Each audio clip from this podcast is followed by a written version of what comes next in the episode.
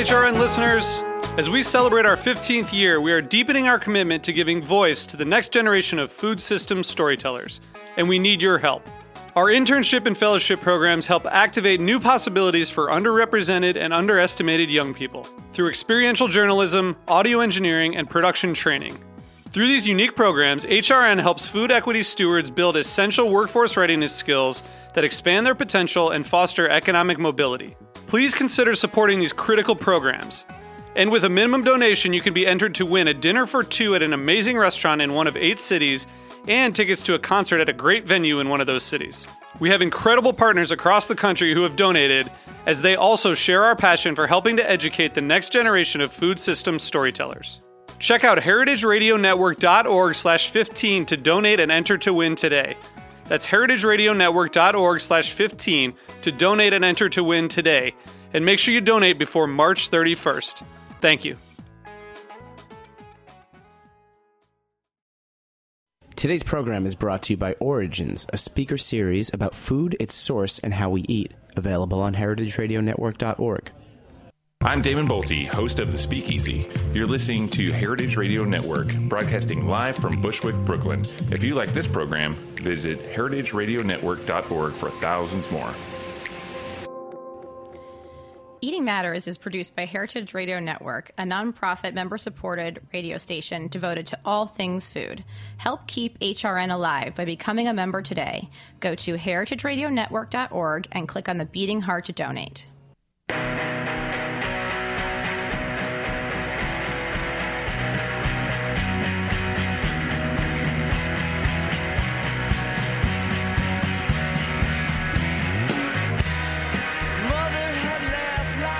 Good afternoon, and welcome to Eating Matters, where we talk about food policy and how it impacts all of us.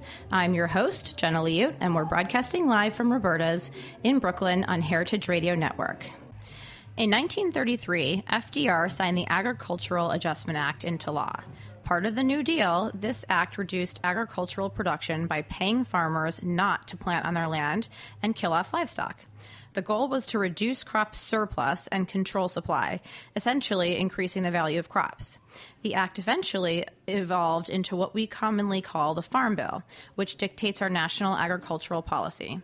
Many of the legacies of this bill are still around, and today on the show, we're going to dive into one of the most notorious aspects crop subsidies. As we reported last week, a team from the CDC and Emory University just released a new study evaluating the he- health impacts of our federal subsidy systems, or our federal subsidy program, finding a connection between people who ate the most food derived from subsidized crops were more, much more likely to develop diabetes, heart disease, or stroke than people who consumed the least. We're going to get into this issue today by discussing how and why these crop sub- subsidies were first developed and what their subsequent repercussions have been, public health or otherwise. Later on the show, we'll be joined by Mike Winik, co founder of Our Harvest, an online full service farmers market that delivers farm fresh produce to your door in New York City. But before we get into our crop discussion or our discussion on crop subsidies, Taylor Lanzette, my associate producer, is in the studio with me to, to run through some of the biggest food policy stories from the past week. Hi, Taylor. Hi, Jenna. That was a, that was a long intro. Yeah, well, FDR. I mean, he had a long time in office.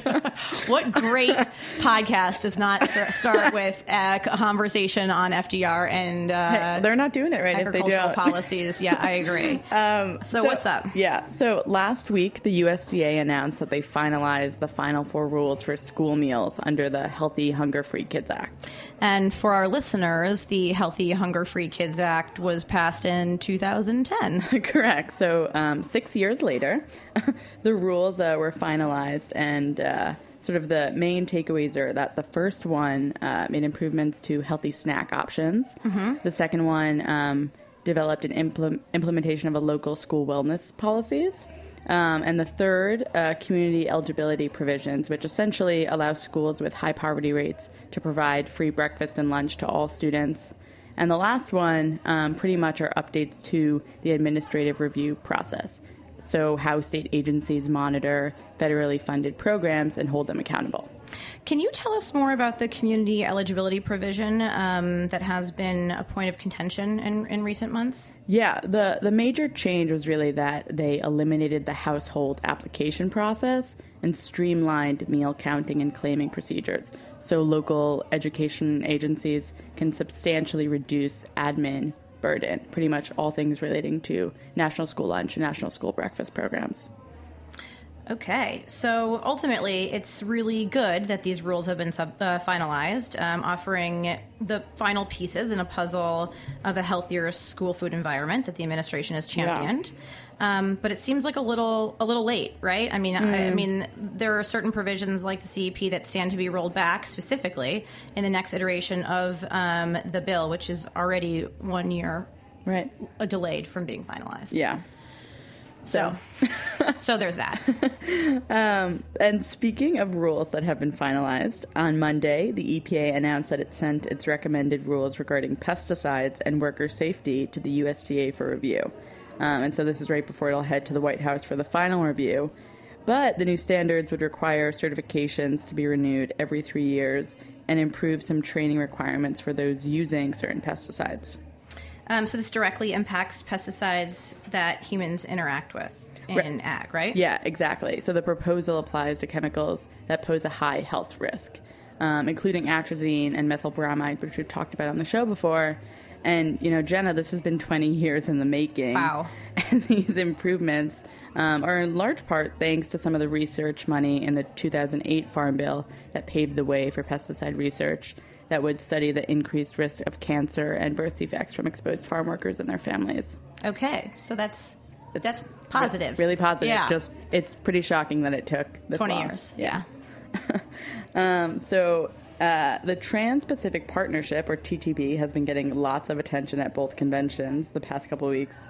Um, and sort of, as we know, this uh, this pact aims to deepen economic ties between 12 countries by slashing tariffs and fostering trade. And some suggest it would push countries together to have sort of a more singular, close relationship on economic policy and regulation, kind of like the EU. Um, so the, for as much discussion that this topic gets, especially recently, the link between the TPP and ag is not always super clear. Can you um, give us a little an overview of the connection? Yeah, it's definitely not clear.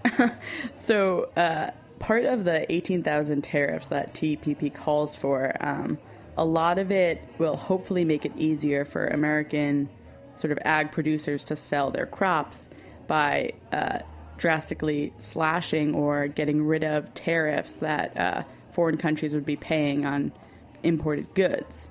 Um, and, you know, it's one thing that makes it sort of uh, another great sort of aspect of is that uh, foreign partners and member countries would work to develop food safety standards uh, in a way that was similar to how we develop ours with the USDA. So um, a lot of countries in this pact don't necessarily have the same sort of level of commitment to um, worker safety and food safety that we have.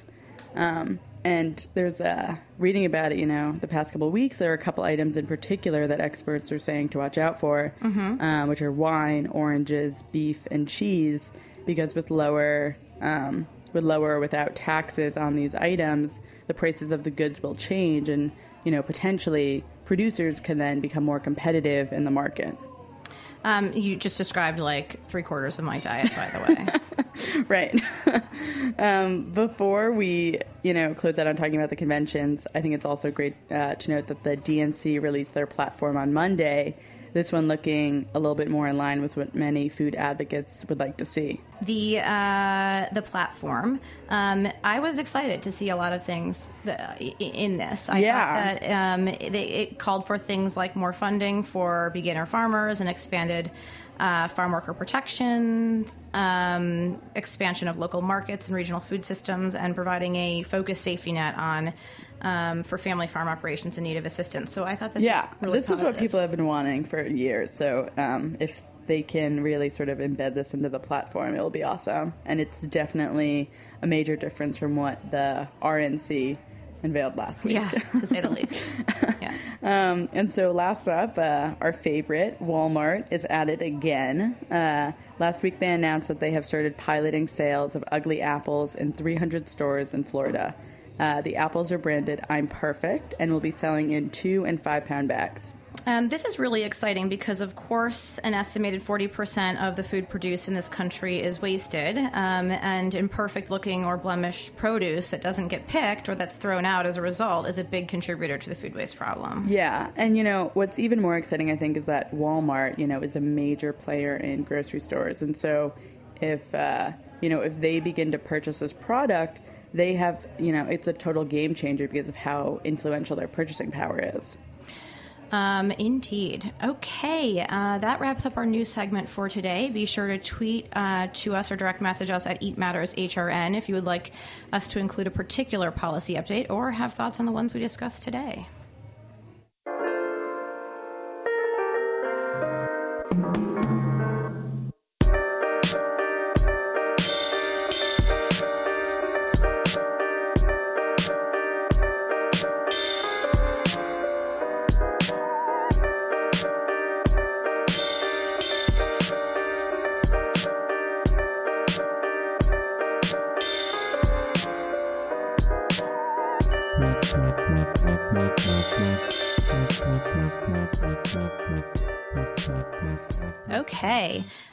I now want to turn to our feature story today about crop subsidies.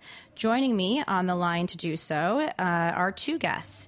The first guest, Allison Aubrey, is a food and health correspondent for NPR News and a contributor to the PBS NewsHour. A James Beard Award winning journalist, she recently reported on the joint CDC Emory study evaluating the connection between crop subsidies and public health. And Ricardo, er, Ricardo Salvador is a senior scientist and director at the Food and Environment Program at the Union for of Concerned Scientists, working with key stakeholders on transitioning our current food system into one that grows healthy foods while em- employing sustainably, sustainable and socially equitable practices. Ricardo is the winner of uh, the James Beard Foundation Leadership Award in 2014 and was a guest on Eating Matters' very first episode. Ricardo and Allison, welcome to the show. Hi there. Hi. Um, Ricardo, do we have you on? Hi there. Um, great. So, in my intro, um, I, uh, Ricardo, skipped from the beginning of uh, federal ag policy in 1933 to recent day. Can you fill in some of the blanks on how American farm policy evolved to deal with surplus production um, and what laws are the core drivers of our ag policy today? Yeah, sure. It's a lot of complicated history, but the basic outline is that the major problem of federal agricultural policy from the very beginning has been that farmers are very good at what they do and they generate surplus. It's always been about how to manage the low prices that result from surplus because then that means that the livelihood of farmers is undermined rather than what many of us might suppose, which is to um, boost prices uh, when the prices are low. And so, you know, the low prices tend to be a consequence of the fact that we produce a lot. So, a lot of the different policy instruments that have been used have been um, to experiment with either controlling supply, um, dealing with demand issues, or creating buffers such as a, a grain reserve and ever normal granary. Mm-hmm. Uh, there have been set aside acres for conservation justification and so on. But um, what we've ended up with is a system that until very recently basically just made direct payments to farmers, and particularly farmers that produced a narrow set of crops that are referred to as commodity crops because they're undifferentiated. Uh, they're the raw products for our food system and primarily for the junk food system. So, wait, so, so can you give us some yeah. examples of what those core commodity crops are? Yeah, well, it's primarily the grain crops. It would be uh, corn, soy, and then there's industrial crops such as cotton, for instance. Um, oil crops are another part of that. Wheat are another crop of that. So it's primarily the grain crops. Okay, and these are these are subsidized, you say, because they form the basis of our uh, the majority of the foods that are produced. Well, they're definitely the base of the processed food industry. So, uh, you know, anytime that you open up a package of something, uh, it is highly processed corn, highly processed wheat, highly processed sugar, you know, and so these are programs that benefit from government support programs.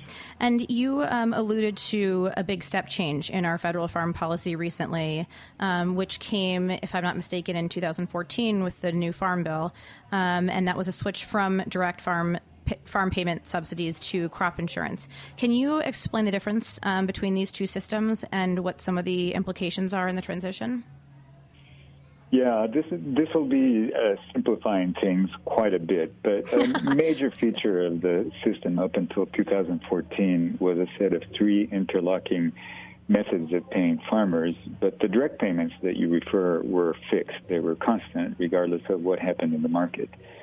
And uh, the system that replaced that was devised because that type of direct payment system became very untenable politically, particularly for fiscal conservatives that didn't agree with that kind of market distortion. In other words, where it wasn't supply and demand that was setting prices and incentivizing what farmers were going to do. So it was very inconsistent with conservative politics. And so, um, for a number of different additional reasons, the new system was put in place. And what the new system does is to provide a choice of two insurance programs that are far more sensitive to market conditions. Now, one interesting thing about this, though, is that there were a lot of assumptions that were made when this new system was devised. And um, the, one of the assumptions was that you would need the program only to kick in when prices were low. Mm-hmm. And uh, what has happened is that there's been tremendous production all around the world. It has flooded the market of these grain crops, all these commodity crops. So prices have been uh, very low recently. Mm-hmm. The reason why it was easy to make the reverse assumption was that this was all devised at a time of historical high prices in, in corn and soy in particular. And so the outcome of this is that the American taxpayer is now paying about twice actually more than twice annually, or more than $11 billion a year wow. than was expected, than was projected when these programs were put in place, and, and what the budget nominally includes for, for this. And oh. so it's a very expensive program for us to be generating the ingredients for the junk food diet. 11, 11 billion in taxpayer. 11 billion. Wow. Yeah. Um, okay, so Allison, I wanna I wanna turn to you. This is like a, a perfect segue to um, the recent CDC Emory study um, that you wrote about, evaluating the possible connection between crop subsidies and public health. Uh, can you tell us a little bit about the study? Um, specifically, what questions did the researchers seek to answer, and what did they find? Sure. Well, they're really trying to, as you say, evaluate this association between consumption of these foods that we just mentioned, the um, the uh, the green crops that were just mentioned, so the wheat, the corn, the soy, consumption of these top subsidized foods, and and the health of Americans. So what researchers did is they used data that had already been collected by a, a federal health survey known as NHANES to uh, analyze the daily diet of about 10,000 people. So for these 10,000 people, they were given a 24-hour recall where they would they were asked, you know, tell us everything you've eaten in the past day. Mm-hmm. Um, and then the researchers could estimate the consumption of subsidized food commodities as a percentage of their total calories. And when they looked at that, they found that the people who had the higher consumption of calories from these subsidized food commodities, so the wheat, the corn, the soy, mm-hmm. that was associated with a greater probability of risk for obesity and risk for um, uh, prediabetes. So basically, they're saying the more of these foods you eat, the higher your uh, cardiometabolic risk is.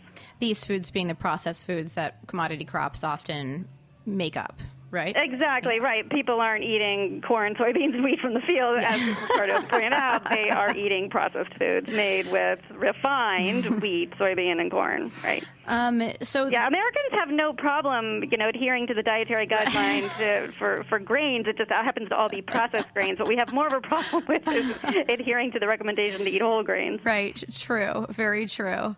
Um, so the connection between these two has has long been, you know, kind of discussed and thought to be um, that just that a connection um, bet- for bet- for uh, food and health advocates. So I'm wondering, Allison, what in your opinion was so significant about this particular study?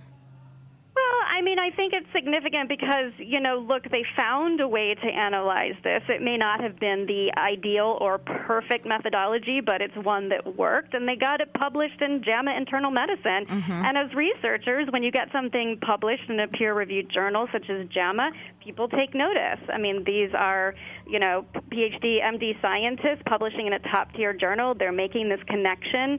Um, so it began, it's, it's taken seriously and it starts a conversation, um, which, you know, is probably a, a good thing to do. Uh, wasn't this the first time that this connection has been made in a study uh, of this size? Ricardo? Well, you, oh, go ahead, oh, Ricardo.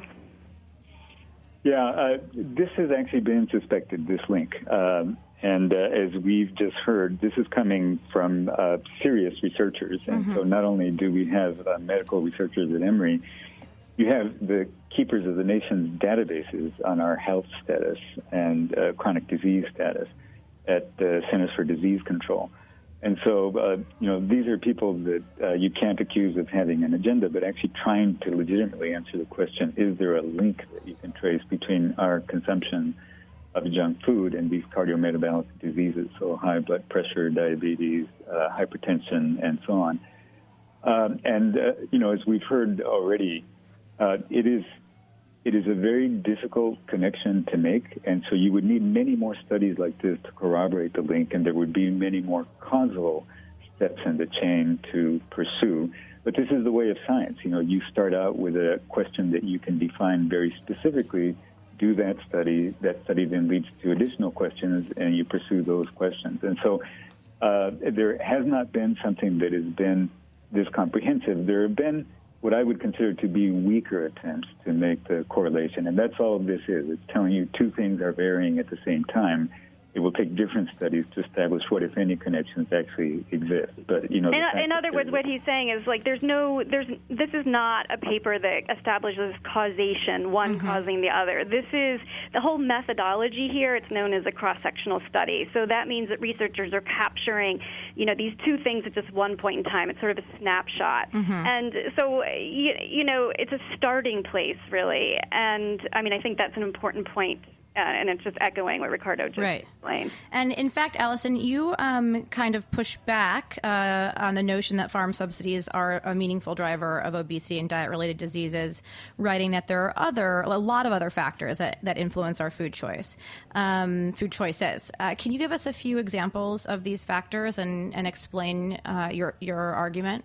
Sure, it's not really my argument. I'm right, just right, basing yes. this on like years of reporting I've done on this. I mean, over the years, I have noticed yes. something. I've noticed that if you add sugar to something, it makes it sell. I once did a story about how Americans got hooked on yogurt and the mm-hmm. whole history of the Dannon family. And yogurt was really popular in France. The Dannons moved to the U.S.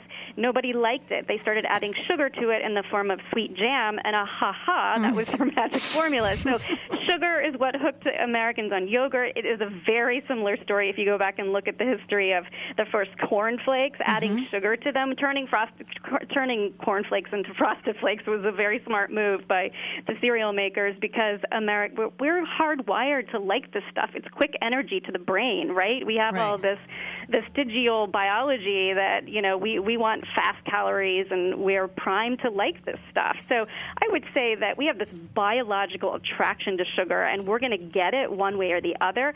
What we have though is an eating environment that is constantly pushing sugar, salt, fat on us. It's all around us. It's highly accessible. It's cheap. It's everywhere. And so, you know, does subsidizing things like corn that is used to produce, you know, high fructose corn syrup, does that play into it? It does. But as I point out in, in my article, um, and this is not my opinion, I, I right. quote folks like Raj Patel, mm-hmm. who's a research professor at University of Texas Austin, saying, look, th- this is a small part of a of a big big problem we have. And if you, you know, want to look at how to improve Americans' eating habits and how to address the obesity, you know, crisis, there are probably more direct causes and more direct solutions than than than foreign policy. But foreign policy shouldn't be separate and apart either. So I think it's sort of a, a perspective issue. You know, there's this whole spectrum of things that influence our eating behaviors, and if we want to put food policy and agriculture policy into the mix, let's start getting as much data as we can, which is what Ricardo and I are saying. This is the beginning of scientists mm-hmm. trying to look and measure this in a, in a real solid way. Absolutely. Um, Ricardo, one of the potential solutions that I hear um, suggested is that to simply, you know, that we should be simply incentivizing the production of fruits and vegetables.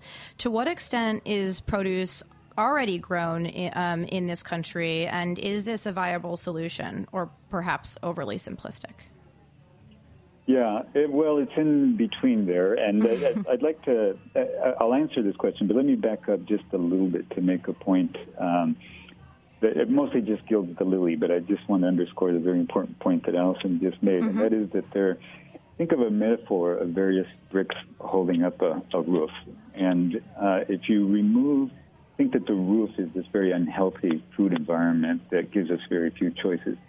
If you remove a brick here or there, it's not going to cause the roof to fall in. And so it's very difficult to find one causal factor that you can point to and say, aha, change this, and then everything else will follow. Mm-hmm. Uh, at the same time, one point that I would like to make about farm subsidies that I believe really is critical is that they're misunderstood if you argue that what they do is affect the price of commodities directly, and therefore that's why we end up with more affordable junk food as opposed to vegetables. This this relates to your actual question. I think it's really important to understand the thing that farm subsidies actually do. What they actually do, because they're structured in a way that we're going to keep farmers whole, regardless of market conditions or natural disasters, it guarantees that there's going to be a consistent supply, and because farmers are very good, usually a below market cost supply, a surplus supply of the ingredients for the junk food diet. So, what U.S. federal policy does is stabilize that supply. And that is important not only for the input suppliers that want to, you know, the people that are selling machinery and seeds and fertilizers, they need to know that there's a guaranteed market so we indirectly guarantee them that there's that market. Mm-hmm. And we guarantee the food processors that actually generate the junk food diet that they're going to have this consistent supply of usually below cost or at least inexpensive commodities that go into their system. That's what we're stabilizing. And so it's really important to distinguish the cost argument from the stabilization argument. Okay. But then the way that it relates to um, your question around fruits and vegetables – uh, we currently have about 10 million acres in production of fruits and vegetables in the United States. As Allison has mentioned, we underconsume against the USDA dietary guidelines, mm-hmm. uh, which tell us that about three quarters of our diet needs to be plant based, half of that fruits and vegetables. So, uh, about a serving of fruits and vegetables under the recommendation is what each of us uh, are, are, lacking. And um, if we ask the question, uh, is the United States able to produce more of its fruits and vegetables so that we meet the demand if we all ate according to the USDA dietary guidelines? The answer is yes, we can for those fruits and vegetables that we can produce domestically. So we've done that analysis. You, you at the Union of Concerned Scientists. At the Union of yes. Concerned Scientists. Okay. And what it means is that we would need to put 13 million acres into production of fruits and vegetables. Now, for those that need context for that, mm-hmm. we have about 400 250 to about 450 million acres that are arable potentially could be in cropland. Wow. And so it's a very small proportion of our total arable land. Right. Um, so, you know, with a small investment and incentives for more production, we could increase the supply of domestic fruits and vegetables, drive their price down so that it isn't more expensive to buy the healthy food, say tomatoes and greens, than it is to buy a package of Frito-Lay chips or Oreos. And that market distortion is something that we could affect. Where does there's, there's a, yeah? Where um so you said that there are currently only 10 million acres in production for fruits and vegetables, um, but yet we need about 25. So where where do the rest come from? Are they the imported? Imports the majority of our fruits and vegetables. That's kind of an irony, you know. Uh, right. Uh, farmers in the United States quite correctly have the conceit that they feed the world, and we do export a lot of our commodity crops, which, as we just said, are the ingredients for the junk food diet. That's what. When it comes to actual food, particularly healthy food, fruits, vegetables, nuts, we actually import more than 50% of that. And actually, for organic fruits and vegetables, it's actually countries like India, countries in the Caribbean, and Mexico that are feeding the United States.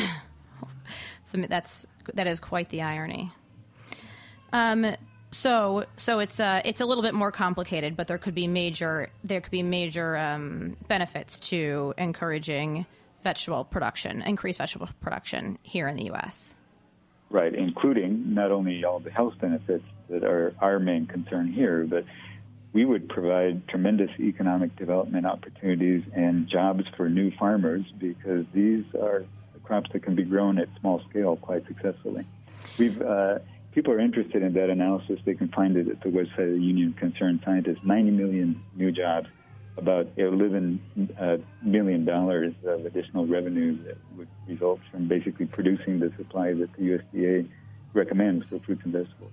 Wow. Those are some pretty powerful statistics. Um, now, Ricardo, I want to be cognizant of your time. Um, do you need to jump off? Right now? Unfortunately, I do, but it's been great to be part of the conversation. Okay. Um, Allison, thank you so much for joining us, Ricardo. Allison, if you could um, hold on, I would love to ask you one more question before sure, we wrap uh-huh. up this conversation. Um, I want to circle back to what we were talking about, you know, circling back to the, the, the health effects specifically. Um, can you walk us through some of the um, propo- alternative solutions? Um, for encouraging a healthier diet. Uh, so we had, sure. yeah, that you that you that you discuss uh, in your article. Sure. I mean, I think something to point out is that we've already discussed the you know 15 billion dollars or so spent every year um, on crop subsidies. Um, so you and I, the taxpayer, uh, help pay the premiums of farmers' uh, uh, crop insurance, and mm-hmm. so that costs us, we pointed out, somewhere in the neighborhood of you know 15 billion dollars a year, and that is obviously a lot of money whenever we're talking billions of dollars. But right. what we spend on food stamps, which comes in the same farm bill, you know, allocation from Congress, is much, much, much, much higher than mm-hmm. that. And so when we want to look at how you influence what people eat, you can't overlook what's happening um, with with the with food stamps, other you know known as SNAP. Food mm-hmm. stamps is obviously the old term for it. And so I think what's really interesting here is that there have been a few pilot studies that look at you know how might we encourage SNAP recipients, so food stamp recipients, to um, buy a more healthful diet. And um, one thing is has looked at sort of incentivizing the purchase of um, farm market vegetables or incentivizing the purchase of healthier foods in stores.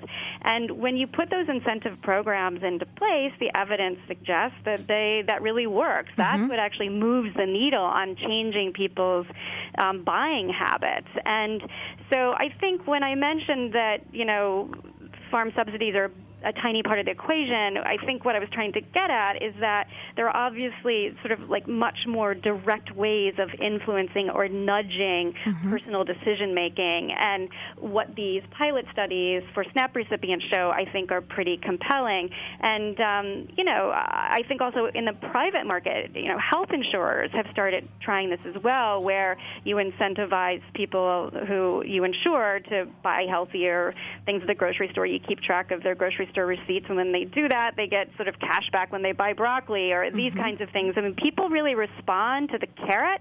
I mean, they kind of respond to the right. stick as well, but I think the carrot is more politically palatable, and it's a little bit more direct relationship because it's that retail price that's really driving consumption patterns. Um, you know, it doesn't have anything to do with the price we're paying to farmers or the price of right. commodities. I mean, yep. you know, yeah. So, um, you know, I don't want to dismiss the idea that there's, you know, connection clearly people are making this argument that subsidized crops might lead to over, overproduction, and then this overproduction leads to, you know, cheap processed foods. And I, I, you know, that's fine. That idea is out there, but I just want to be clear that I think that, you know, when you start looking about how to nudge people's eating habits, you can't ignore these kinds of things either. Of course. So the idea is that we really need to. Um, it's like a both and, and uh, a big part of that is working to increase consumer demand um, for these healthier fresh fruits and vegetables. That's right. Yeah, that's the point I was making. Yeah, at least that's what the you know studies suggest.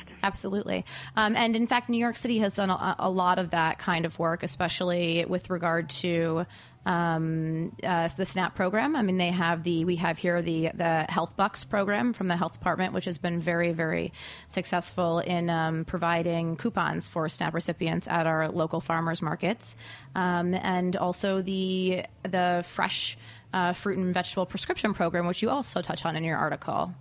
Yes, both of those. And those aren't just in New York City. They're Right. being rolled out in other places. In fact, there was um, some money in this last farm bill to expand those programs, both double bucks and prescription fruits and veg. So these things are, are really rolling out across the country, and I think it'll be really interesting to see what, you know, what the, anal- what the analysis shows. I mean, pretty soon we're going to be able to, um, you know, to have a, a clear sense of, of how this changes people's, um, you know, buying habits.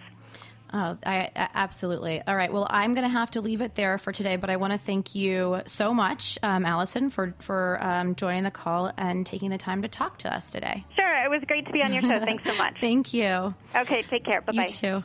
Okay, now we're going to go to a quick commercial break, um, and when we come back, we will be joined by Mike Winik, uh, who is a co-founder of the startup Our Harvest.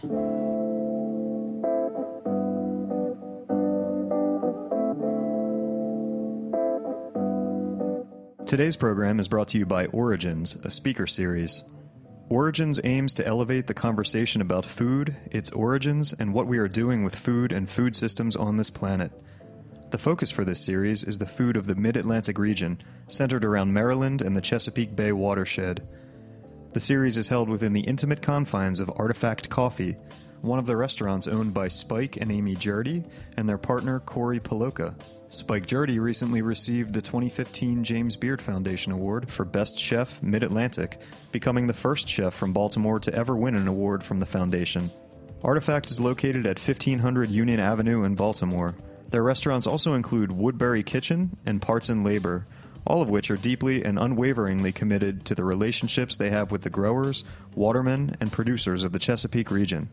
We are here to create a community dialogue about local and responsible food systems, the economic impact of doing so, and how we grow, fish, cultivate, and work with local ingredients in our day to day lives. The panels feature growers and producers from the Chesapeake region. For more information and to listen to the series, visit heritageradionetwork.org.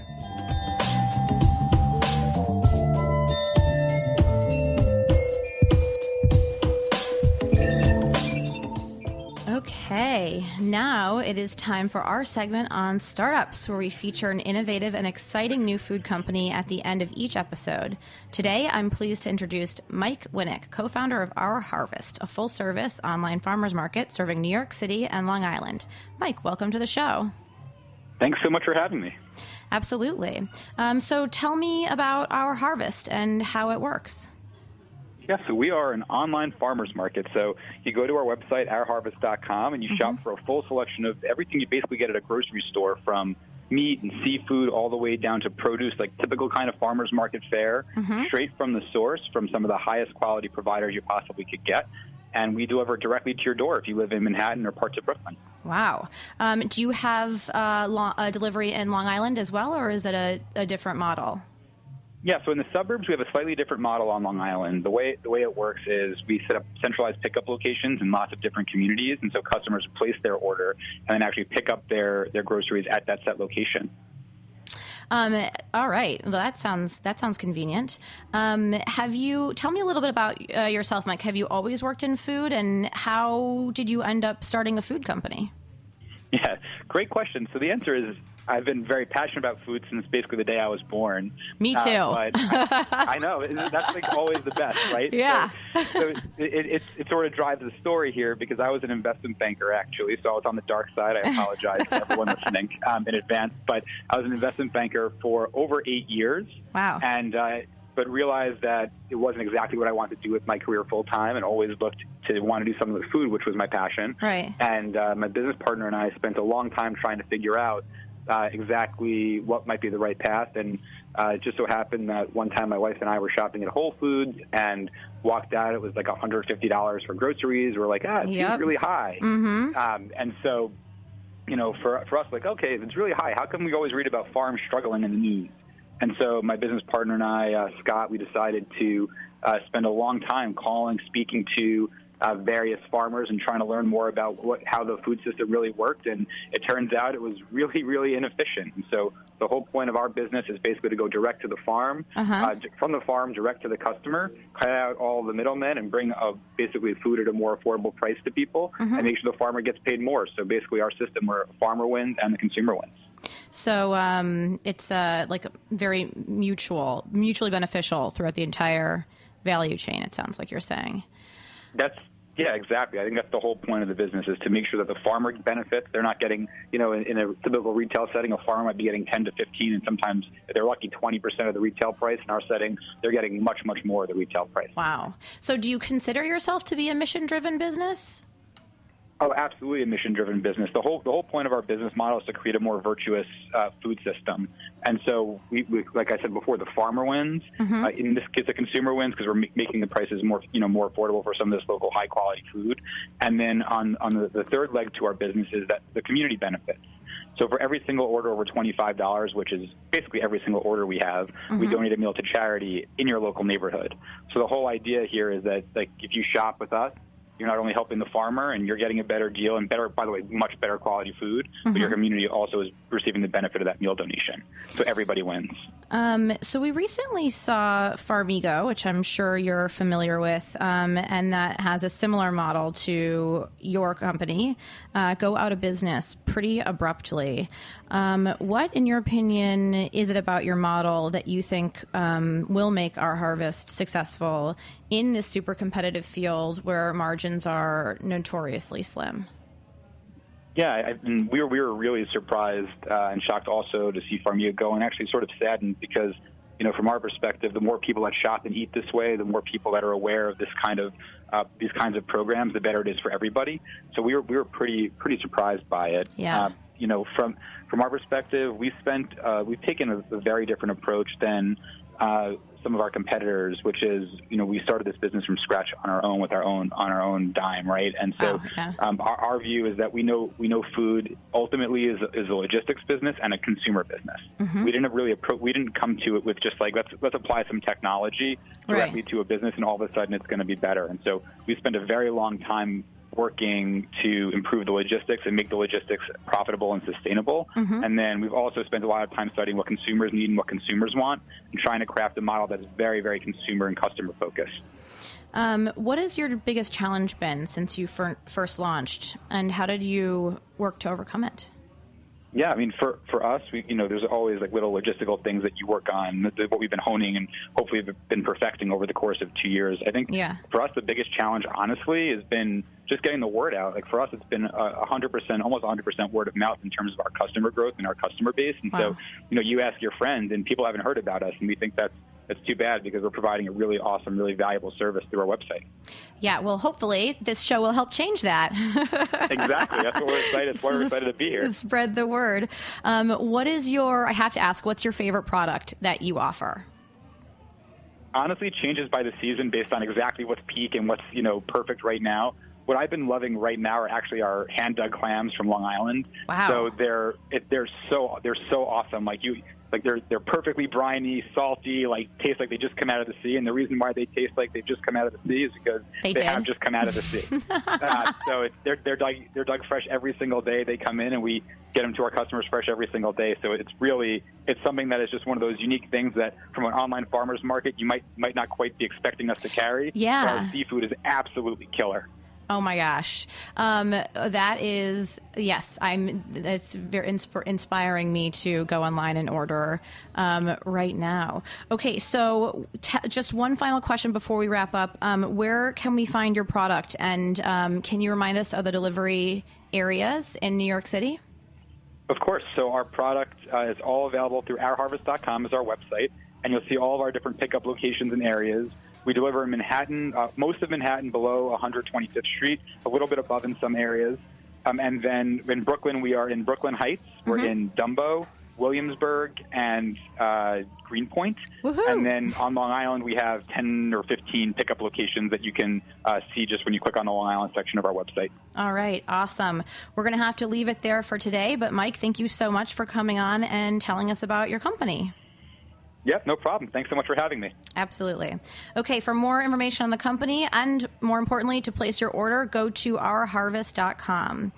Um, I want to thank everybody so much, all of our guests, for joining us Ricardo, Ricardo Salvador, Allison Aubrey, and Mike Winik, and to our show sponsors for your generous support. Our show is produced with the help from the one and only Taylor Lenzette, and show music is by Tim Archer.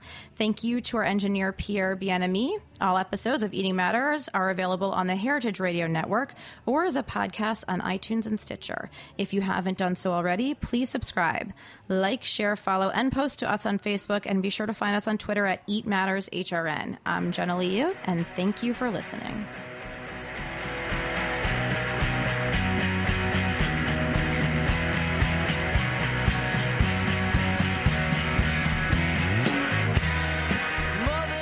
Thanks for listening to this program on heritageradionetwork.org. You can find all of our archived programs on our website or as podcasts in the iTunes Store by searching Heritage Radio Network. You can like us on Facebook and follow us on Twitter at heritage underscore radio. You can email us questions at any time at info at heritageradionetwork.org. Heritage Radio Network is a nonprofit organization. To donate and become a member, visit our website today. Thanks for listening.